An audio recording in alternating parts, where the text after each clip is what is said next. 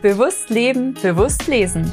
Dein wegweisender Podcast durch den Berufs- und Karrieredschungel. Eine Co-Produktion von Ivan Topic und dem Goldeck Verlag. Heute zu Gast bei mir habe ich Patricia Staniek. Und Patricia Staniek ist eine zertifizierte Master Profilerin, was alleine schon unglaublich ist. Sie ist Kriminologin. Sie ist ein Mensch, der sich einfach unglaublich viel mit Menschen beschäftigt hat, sehr viel in diesem Bereich getan hat. Sie hat auch vor kurzem ein neues Buch geschrieben, das Buch heißt Status. Ein sehr, sehr spannendes Buch mit super vielen Einblicken bezogen auf den Status eines Menschen und mit sehr, sehr vielen Aspekten. Das ist, sie hat nicht nur einfach nur das Thema Status beleuchtet, sondern wirklich ist auf mehrere Aspekte in diesem Bereich eingegangen. Etwas, was ich vorher noch nie gesehen habe, auch so nie bedacht habe, wie wichtig das Ganze ist. Und dieses Buch Status kombiniert viele Dinge, die Patricia eigentlich schon kann. Also einerseits das Thema des Status und andererseits wirklich das Thema des Profilings wird sehr, sehr viel in diesem Buch schon erklärt. Patricia, ich danke dir für deine Zeit und dass du dabei bist. Gerne, ich freue mich drauf. Bin im Buch auf eine Szene gestoßen und zwar auf den Bereich, wo es darum geht, wenn ein Mitarbeiter oder Mitarbeiterin plötzlich in eine Position kommt, äh, in eine Machtposition, sage ich mal, und wie sich dort auch diese einzelnen Mitarbeiterinnen und Mitarbeiter dann plötzlich verändern, wie diese, diese neue Rolle, diese Einnehmer dann plötzlich ganz, ganz viel für sie auch verändert. Und ich habe mich da eine Kollegin erinnern müssen, die wirklich einfach von einer Kollegin plötzlich in eine höhere Position gekommen ist und dort teilweise aus meiner Sicht verloren war. Sie hat dann irgendwie Gefühl, dieses Gefühl gehabt, sie muss alle über alle bestimmen, sie muss allen sagen, was sie zu tun haben was, äh, was spielt da, was geschieht in den Köpfen der Menschen, wenn sie plötzlich eine neue Position einnehmen und plötzlich auch sehr, sehr viel verändern? Ja, also der erste Punkt, den ich mir überlegen muss, mal wenn ich in eine neue Position gehe, ob mir überhaupt klar ist, welche Rolle ich da habe. Und dieses Beispiel, das du gerade bringst, ist für mich ein klares Anzeichen dafür, dass die Person keine Idee davon hat, was die Rolle ist und, und was eigentlich ihre Aufgaben sind. Ne? Führung wird oft mit, äh, ich schaffe jemand etwas an, ich diktiere jetzt jemandem etwas verwechselt. Das ist es aber nicht. Führung bedeutet lenken und leiten, ja. Äh, und wenn jemand aus der eigenen Gruppe heraus nach oben aufsteigt, ist es noch umso schwieriger. Da gehört viel Feingefühl dazu. Das heißt, da muss ich mir dann tatsächlich überlegen, äh, welche Rolle hatte ich bisher? Was von dem, was ich in meiner bisherigen Rolle hatte, kann ich jetzt noch weiter ver äh, verwenden? Was macht Sinn? Äh, womit prügle ich die Leute, ja, äh, wenn ich das tue? Und womit hole ich die Leute an Bord? In Wirklichkeit muss ich, muss ich mich von einem Teil der alten Rolle verabschieden, vielleicht sogar zu einem großen Teil. Es wird in dieser Rolle etwas drinnen sein, was vielleicht für einen weiteren Weg für eine Zeit lang noch bewahrenswert ist, vielleicht auch bewahrenswert bleibt, aber vielleicht in späterer Folge auch wieder ausgetauscht werden muss. Und dann muss ich auf die neue Rolle schauen. Was ist denn alles in dieser neuen Rolle notwendig? Ja? Was ist die Rolle überhaupt? Welche Verantwortungen habe ich? Was ist mein konkreter Auftrag? Ja, was ist mein, äh, meine konkrete Aufgabe, die ich dabei habe? Äh, bringe ich die Kompetenzen und die Fähigkeiten mit? Also was habe ich denn schon an Kompetenzen und Fähigkeiten? Und was muss ich denn äh, jetzt noch erlernen, um mich in die Rolle einzufügen? Denn wenn plötzlich auf der Führungs also entschuldige, wenn plötzlich auf der Visitenkarte, wollte ich sagen, Führungskraft draufsteht, bedeutet noch nicht, dass Führungskraft drin ist. Das ist die Realität, mit der wir uns auseinandersetzen, dass viele Menschen in Führungspositionen sind und eine Führungsposition gar nicht definieren können. Denn zur Führung gehören zwei Aspekte im Wesentlichen, also ganz grobe Überschriften dazu. Das eine ist Management meiner Position, Funktion, also die Managementaufgabe und das andere ist die Leadership-Aufgabe, die ich habe. Und das sind zwei verschiedene Paar Schuhe, die ich trotzdem miteinander tragen muss, die beide in meinem Schuhschrank stehen und mit denen ich beide gehen muss. Und der größte Fehler ist, wenn ich nicht weiß, in welche Rolle ich mich hineinbegebe. Äh, plötzlich eine Status- oder Machtrolle zu haben, bedeutet nicht, sie erfüllen zu können für mich selber bin ich da auch auf diesem, du hast nämlich gerade den Punkt genannt,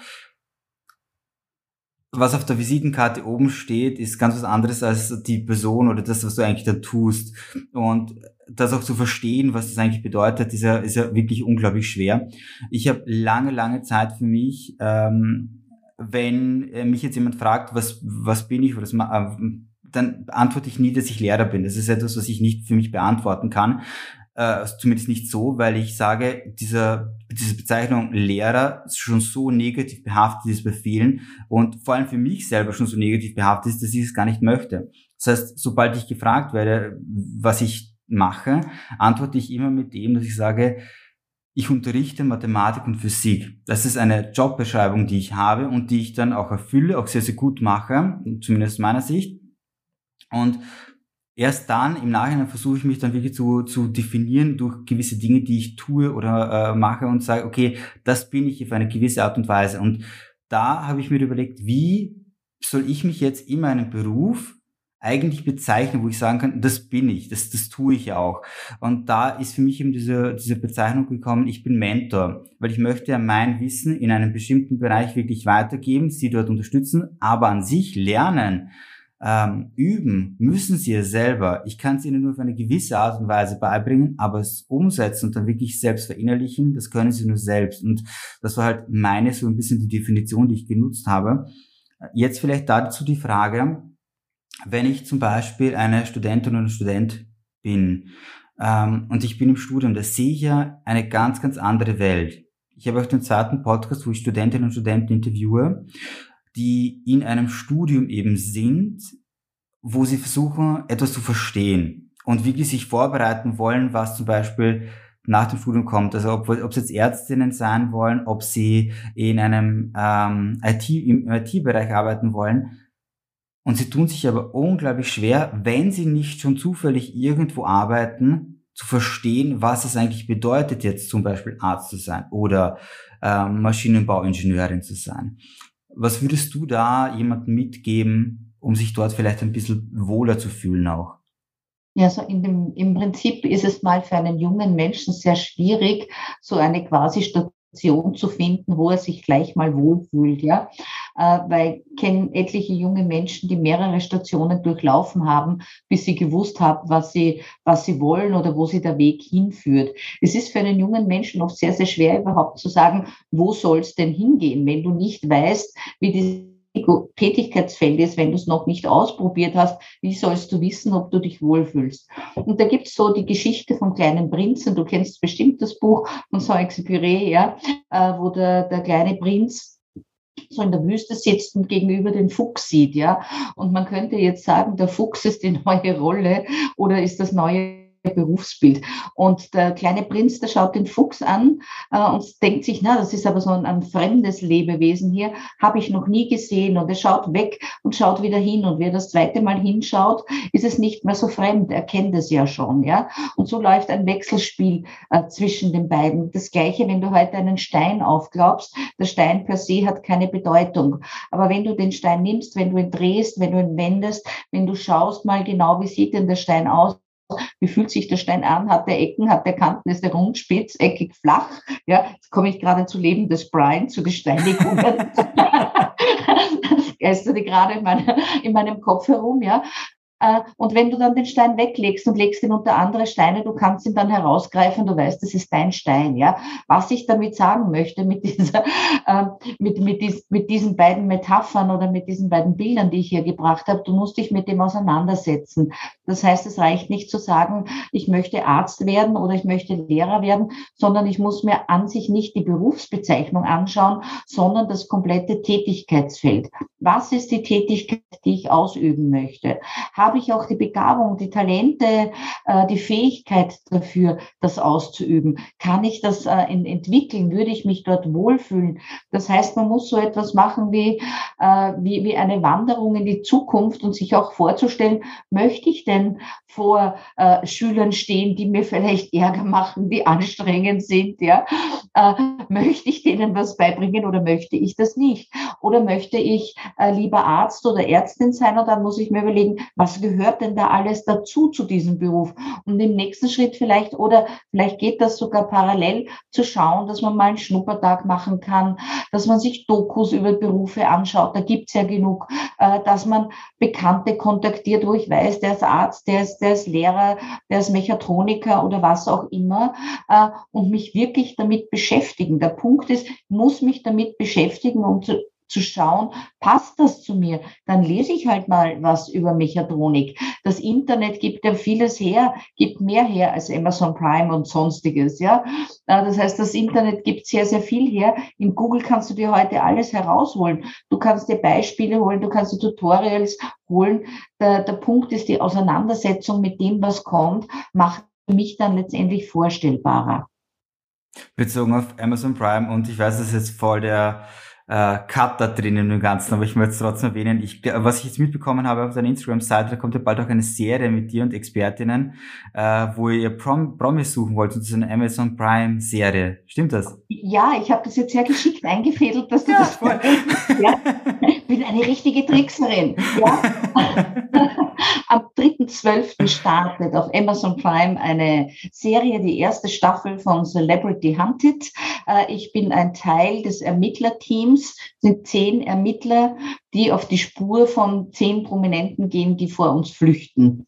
Äh, und unsere Aufgabe ist es, ja, oder die Fragestellung ist, können sich zehn Prominente in Deutschland vor uns verstecken, werden wir ihnen auf die Spur kommen. Und das sieht man dann ab 3.12. Staffel 1 in sechs Folgen auf Amazon Prime. Sind Top-Leute dabei, unter anderem der ehemalige Berater der Bundeskanzlerin äh, Merkel äh, ist mit, mit an Bord. Dann ist die Rosa Lenz dabei, äh, die ist Projektleiterin im Sicherheitsbereich, unter anderem ständig auch bei der, bei der Formel 1 oder Truto Stoibesand, ein ehemaliger U-Boot, wie sagt man, U-Boot, Kapitän, U-Boot, General, ja, also Sicherheitsbereich tätig bei der Firma Abwehrkraft, ja, also wirklich Spitzenleute äh, aus dem Bereich äh, Samuel Lologa, ja, also Top-Leute. Wenn du diese Leute, dieses Ermittlerteam nimmst, mit dem wir dort gearbeitet haben, hast du ein internationales Top-Unternehmen, wenn du eine Firma damit gründen würden wolltest.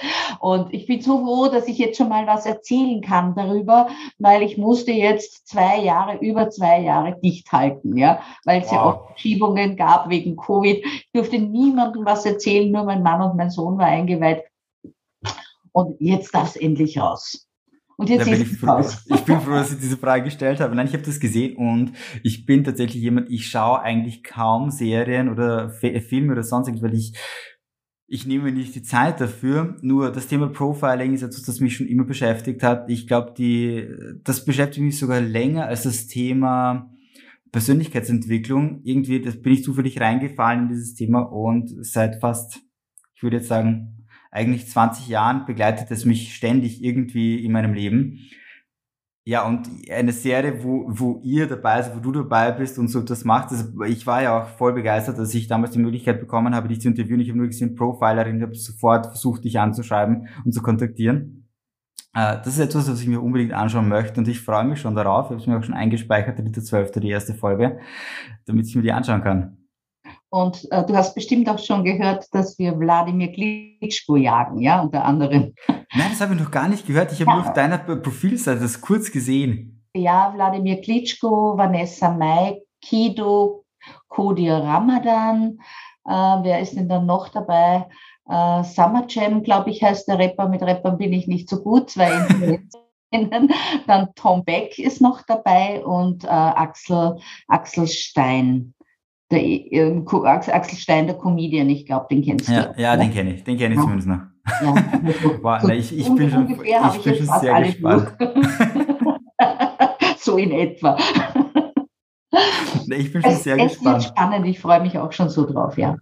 So, und jetzt zurück zum Thema. Ich bin schon unglaublich gespannt drauf. Äh, ich habe da, äh, wir waren gerade bei den Studentinnen und Studenten und eben, wo du gesagt hast, einfach einmal so ein bisschen reinschnuppern, sich ein Bild machen zum Gesamten, bevor sie dann wirklich dann hineinfallen. Und sich, glaube ich, auch dieser Rolle bewusst sein, welchen Status sie dann noch haben, wenn sie in dieser Rolle sind. Und ich hatte da tatsächlich ein, ein, eine große Schwierigkeit einmal. Und es war damals Bernhard Möstler, der mir damals den Rat gegeben hat. Ivan, egal wo du hingehst, die Menschen sehen ja, wie du auftrittst. Und wenn du als Lehrperson in einer Klasse bist, auch wenn du Kopfschmerzen hast, auch wenn du fertig bist, wenn du müde bist, wenn du eigentlich genervt bist von der vorherigen Stunde, die du hattest, egal wie schwer sie war, in der nächsten Stunde musst du alles geben. Weil die merken es, die merken es sofort. Und wenn die das merken, werden sie es auch ausnutzen.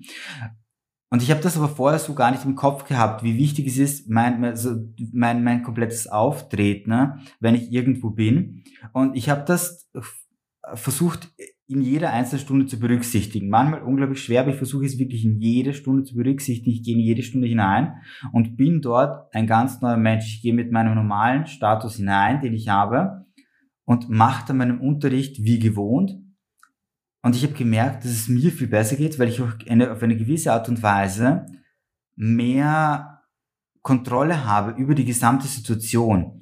Und die Schülerinnen und Schüler sind auch dankbar dafür, weil sie wissen immer, wo sie bei mir sind. Und nicht, wenn ich jetzt einmal schlecht drauf bin, versuche ich dann einfach durch sehr viel Wut oder Zorn oder Brüllen eigentlich Kontrolle zu gewinnen, sondern ich habe sie von Anfang an und das hat bei mir sehr, sehr viel verändert.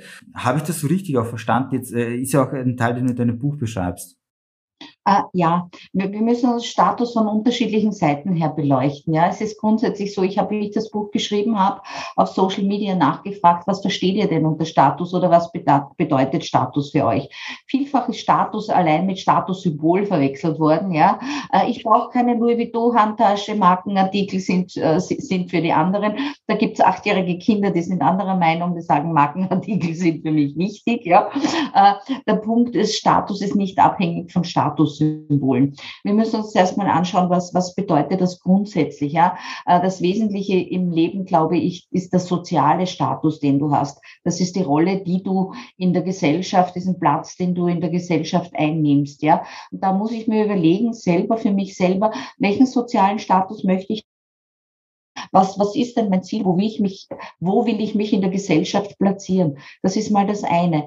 Und natürlich dort, wo ich platziert bin, gebe ich möglicherweise auch durch bestimmte Symbola, äh, Symbole äh, einen, einen bestimmten Ausdruck meines, meines Seins. Ja? Es kann sein, dass ich vollkommen konträr unterwegs bin und sage, mir ist der innere Status äh, wichtig, den ich habe und das Statussymbol ist mir egal. Das sagen meistens die, äh, die so viel Geld haben, dass ihnen Statussymbole schon vollkommen egal sind. Ja?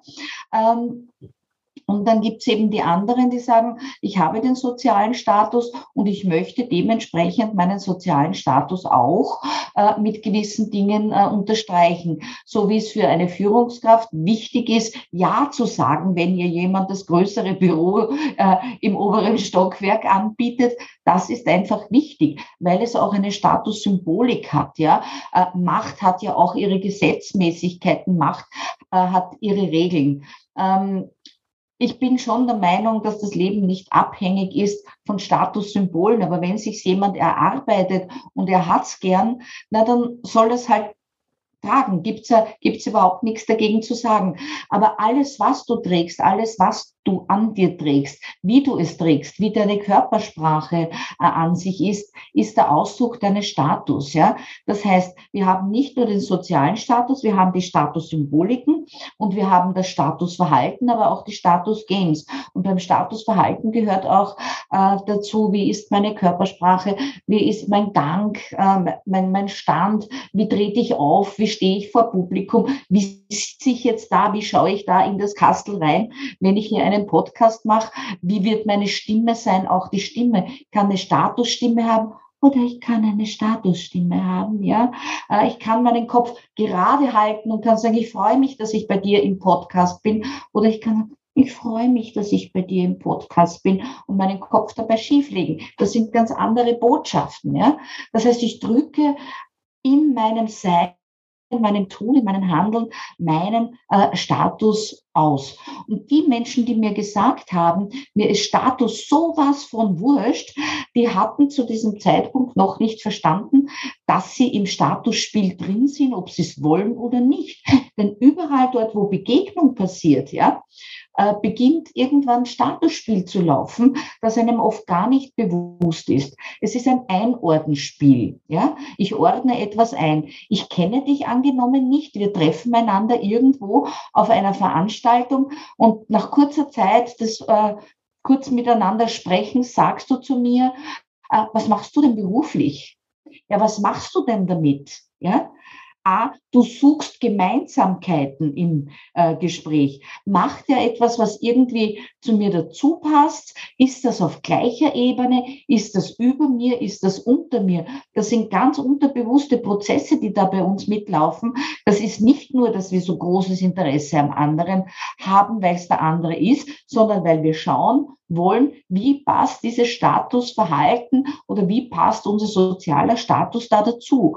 Und Statusverhalten ist das eine und dann haben wir noch die Arena der Statusspiele. Da sind wir dann bei den äh, Machtgames, die schon bei Begrüßungsritualen zum Beispiel äh, zu sehen sind. Trump war ja da jemand, der das sensationell gekonnt hat.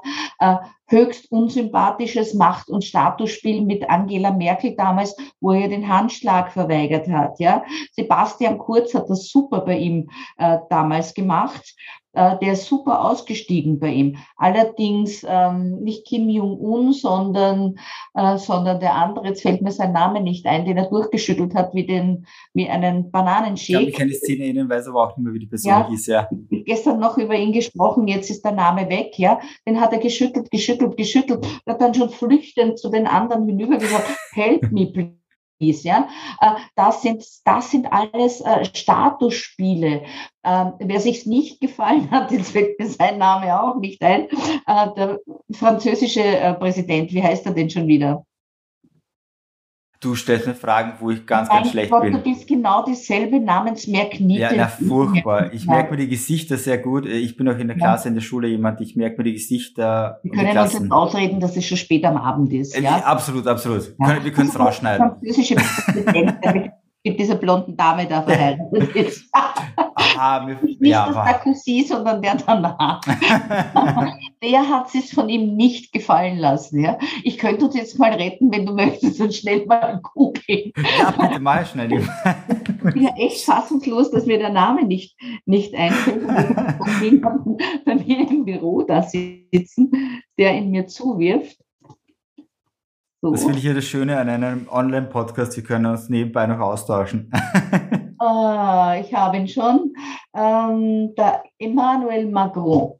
Ja, ich, ich hatte, äh, hätte nur an diese Kekse denken müssen, an die Macarons, ah, ja. dann wäre es mir, mir eingefallen. Ja, der hat sich nicht gefallen lassen. Der hat sich im Statusspiel so gegen Donald Trump gestellt. Nicht? Donald Trump hat ihm die Hand geschüttelt, hat seine Hand draufgelegt. Macron ging her und legte seine Hand gleich auf seine Schulter drauf. Ja, also auch das sind über körpersprachlichen Ausdruck Machtspiele. Also nochmal zusammenfassend, ich teile ein sozialer Status, Statussymbol Symbole Statusausdruck, Statusverhalten und Statusgames. Ich versuche das auch für mich jetzt kurz zu verarbeiten, weil es so viel war. Und mhm. ja, es ergibt natürlich alles vollkommen Sinn. Ähm, du, du hast es auch in deinem Buch jetzt einen, einen weiteren Teil, also das, das, ist, das sind ja viele Dinge, die jeder nutzen kann, also diese drei Punkte, die du jetzt auch genannt hast. Und da gibt's ja, es gibt ja Ausnahmen, es gibt ja Menschen, die einen gewissen Status für sich schon erarbeitet haben, ja. der ihnen du nennst ja Niki Lauda zum Beispiel, Conchita Wurst und viele andere im Buch. Und ich hätte jetzt einen anderen im Kopf immer, der, bei dem ich immer sage, dem ist es egal. Also du hast vorher natürlich genannt, manche ist es, äh, wenn sie viel Geld haben und schon sehr viel Erfolg hatten, dann ist es ihnen wirklich komplett egal, wie sie angezogen sind. Wenn ich jetzt an Warren Buffett denke, der mit, der eben im Walmart einkaufen geht, seine, weiß nicht, seine immer die gleichen Hemden und so mhm. weiter. Äh, aber ich habe viel mehr im Kopf einen, der einerseits einen Status natürlich nach außen hin zeigt, aber gleichzeitig immer wieder, äh, wenn du ihn beobachtest, einfach wirklich das ihm vollkommen egal ist, was andere von ihm denken. Und so Richard Branson. Das ist für ja. mich einer dieses, dieser Beispiele, wo ich sage, der hat sich von so wenig, so weit aufgearbeitet, so viel erreicht und ich glaube, er hat äh, in einem Interview gesagt, er hat nur zweimal in seinem Leben einen Anzug getragen. Das eine Mal, weil er eine Wette verloren hat.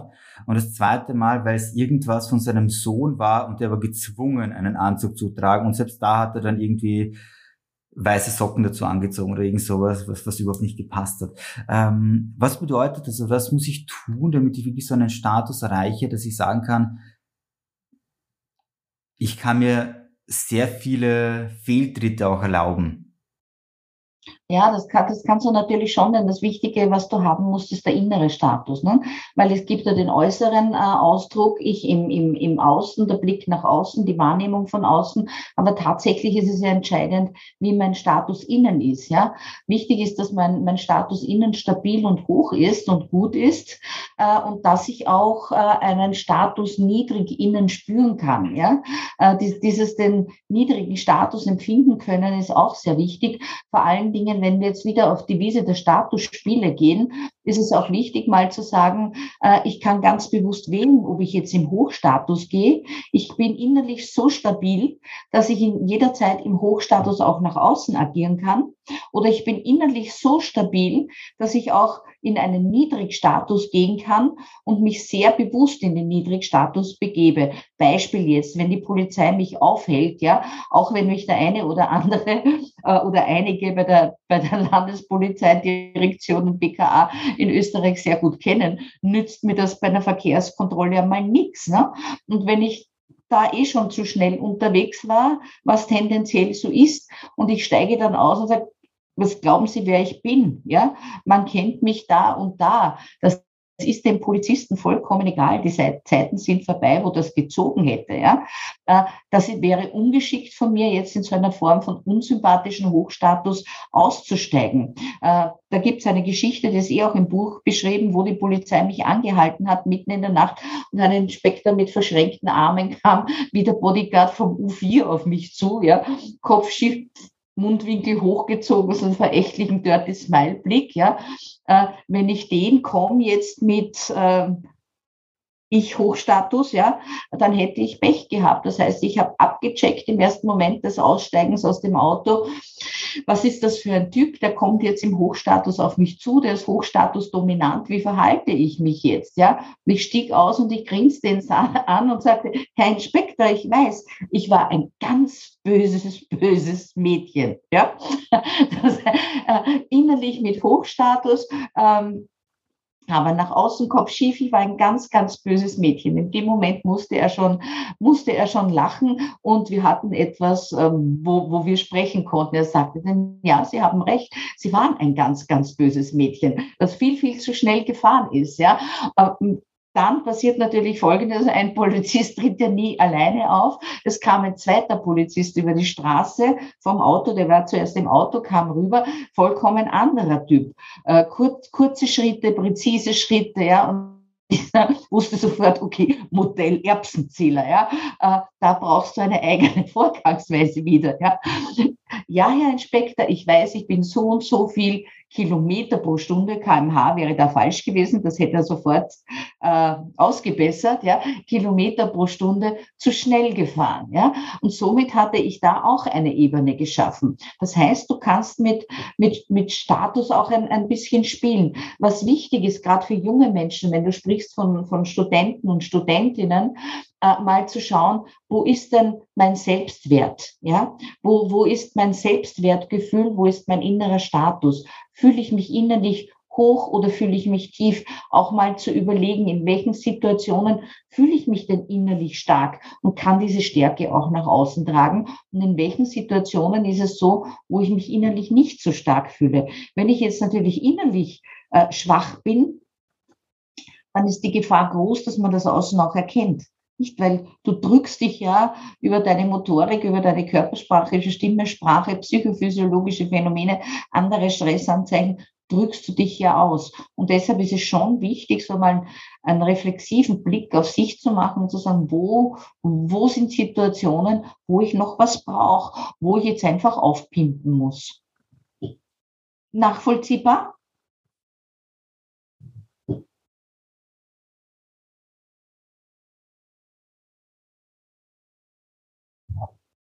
Zu einem Polizisten nicht sagen kmh, das geht nicht. Zumindest nicht zu einem Österreicher, Schweizer auch nicht. Ja? Nur in der Schweiz ist es wesentlich teurer.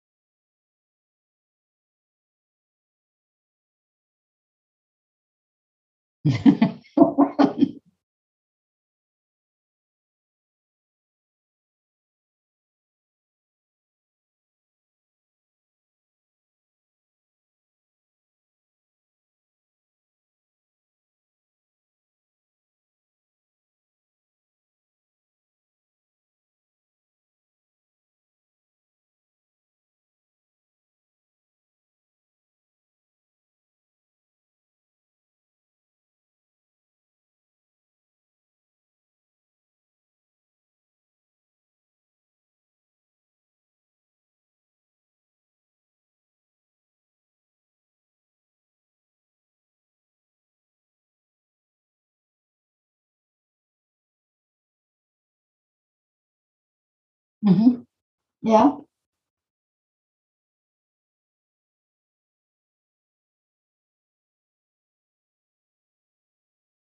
Mhm.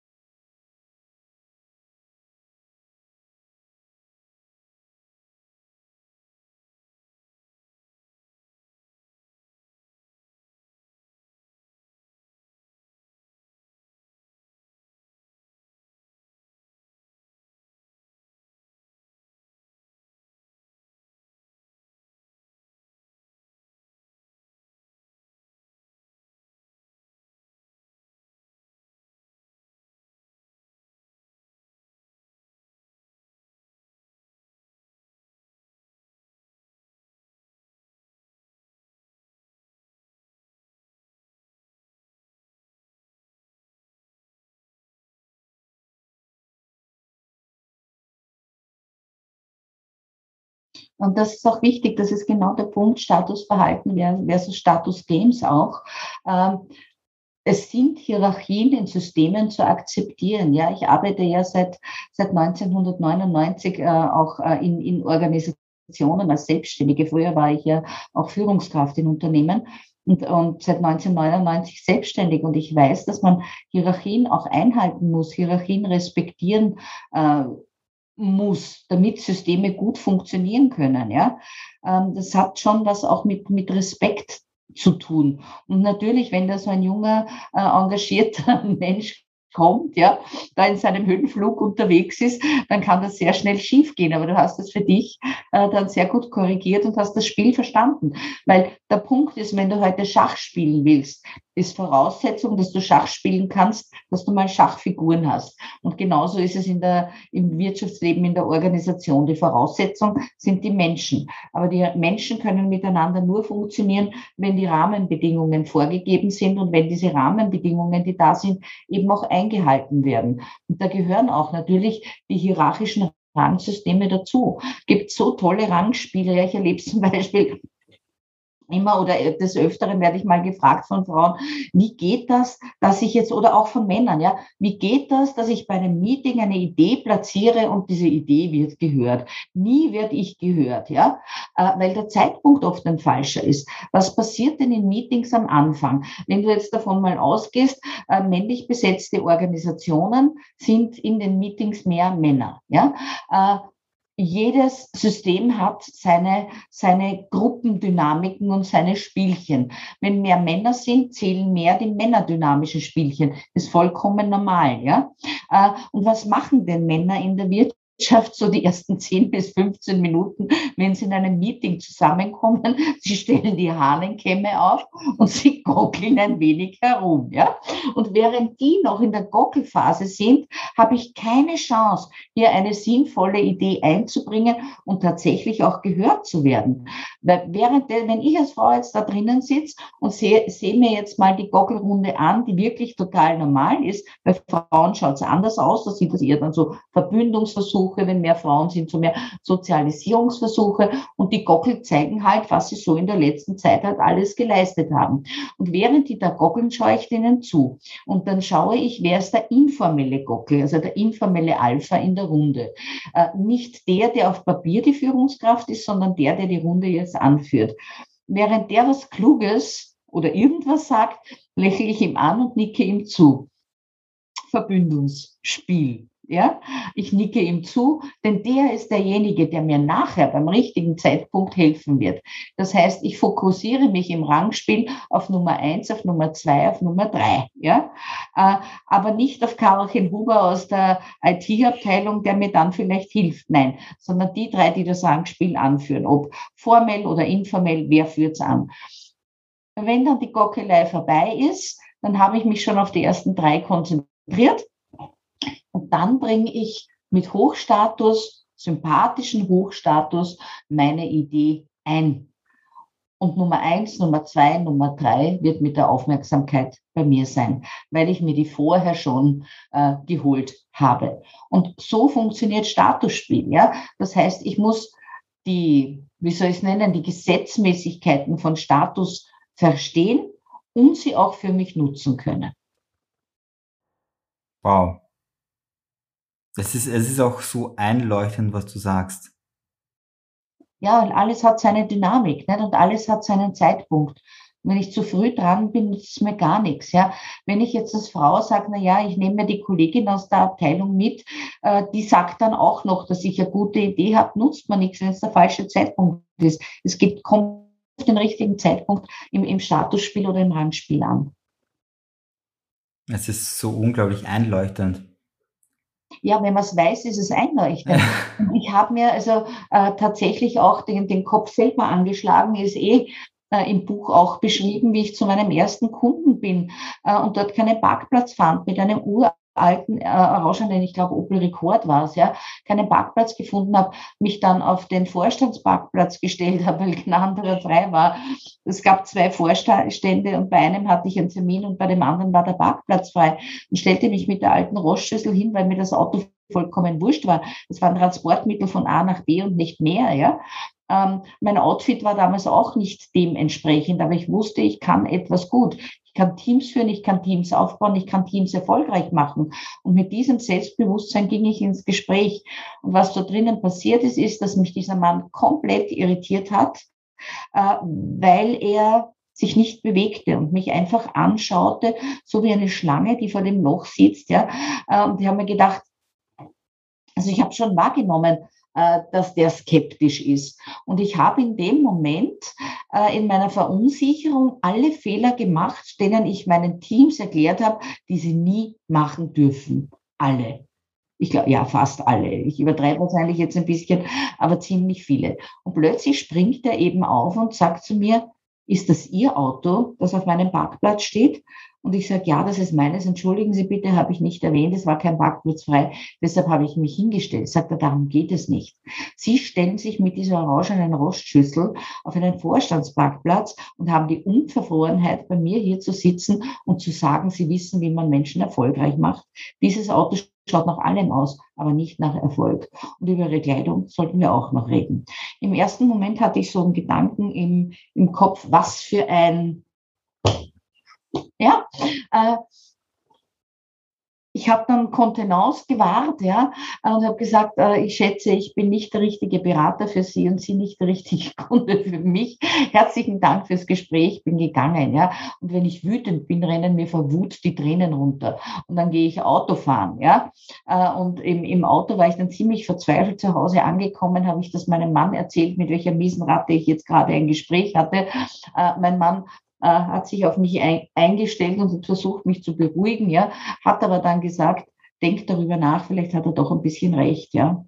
Äh, und ich habe nachgedacht und er hatte recht, weil mein Mann sagte zu mir, stell dir vor, du möchtest Geld anlegen, du möchtest Vermögen anlegen und der Vermögensberater fährt mit deinem Auto vor. Ja? Würdest du dem dein Geld geben, steht der für Erfolg. Und insofern hatte der Mann recht wenn ich eine bestimmte Position erfüllen möchte und dort noch nicht angelangt bin, äh, dann muss ich schauen, ob ich dem Statusspiel ein bisschen folgen kann. Das hat in meinem Fall bedeutet, dass ich mir jetzt auch nicht gleich ein neues Auto gekauft habe, sondern um die Ecke geparkt habe. Das, das hat bedeutet, dass ich mir ein paar andere Kleidungssachen äh, gekauft habe, Bläser, Blusen und was ich halt gebraucht habe ja, das habe ich gemacht und ich habe viel Geld für eine Markentasche ausgegeben. Verdammt viel Geld. Damals alles, was ich fast hatte. Ja. Äh, die hat mich aber über 25 Jahre, 20 Jahre begleitet, 20 Jahre. und äh, auf die Tasche ist es nicht angekommen. Ja, das dachte ich mir, dass ich die jetzt unbedingt brauche. Aber die, die war es nicht. Es war tatsächlich äh, gewisse Regeln, die man im Statusspiel ähm, einfach beachten muss. Auf die kommt es an. Da ist die Kleidung schon wichtig. Ich muss schon wissen, was ich wo anziehen kann. Denn Kleidung ist auch ein Ausdruck äh, von Status.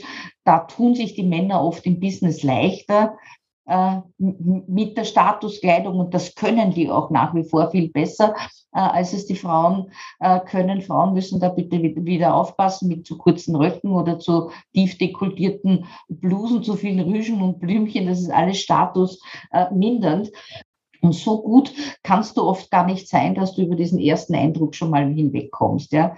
Der erste Eindruck ist schon etwas, was so mal eine Schublade aufmacht, ob du es willst oder nicht. Ne? Das Die Welt ist oberflächlich. Ja, und, das Aber es ist, wie es ist. Ja, und das war jetzt beinahe eine Lesung von dir vom Buch, weil du, ich glaube, ich kann mich an diesen Teil noch sehr, sehr genau erinnern. Ähm, und wirklich genauso wie du ihn jetzt eigentlich vorgetragen hast, steht er auch im Buch drin. Das heißt, du, du, ja, du schreibst. Ja, erlebt, ja. Ja, ich habe also es steht wirklich erlebt. so drin. Das tat auch weh. Das war meine Statuswatschen, die ich gleich gekriegt habe, ja. Ja, das war, war auch gleich mein, mein Anhang mit dem, äh, wo ich es vorher erwähnt habe. Patricia, ich möchte mich bitte bedanken für deine Zeit und dieses ja. Buch Status, so verschaffen Sie sich Ansehen, Gehör und Respekt im Goldeck Verlag erschienen mit deiner wundervollen Lektorin Verena gemeinsam, die ich auch noch erwähnen möchte nochmal, die auch bald im Podcast erscheinen wird übrigens. Vielen Dank, Patricia, für deine Zeit und dafür, dass ich von dir lernen durfte. Vielen, vielen herzlichen Dank dir für die guten Fragen. Dankeschön. Das war der Bewusst Leben, Bewusst Lesen Podcast. Wenn du mehr hören willst, abonniere und teile diese Folge und erhalte mehr Stories und Inspirationen. In unserer nächsten Folge hört ihr Karina Schwarz.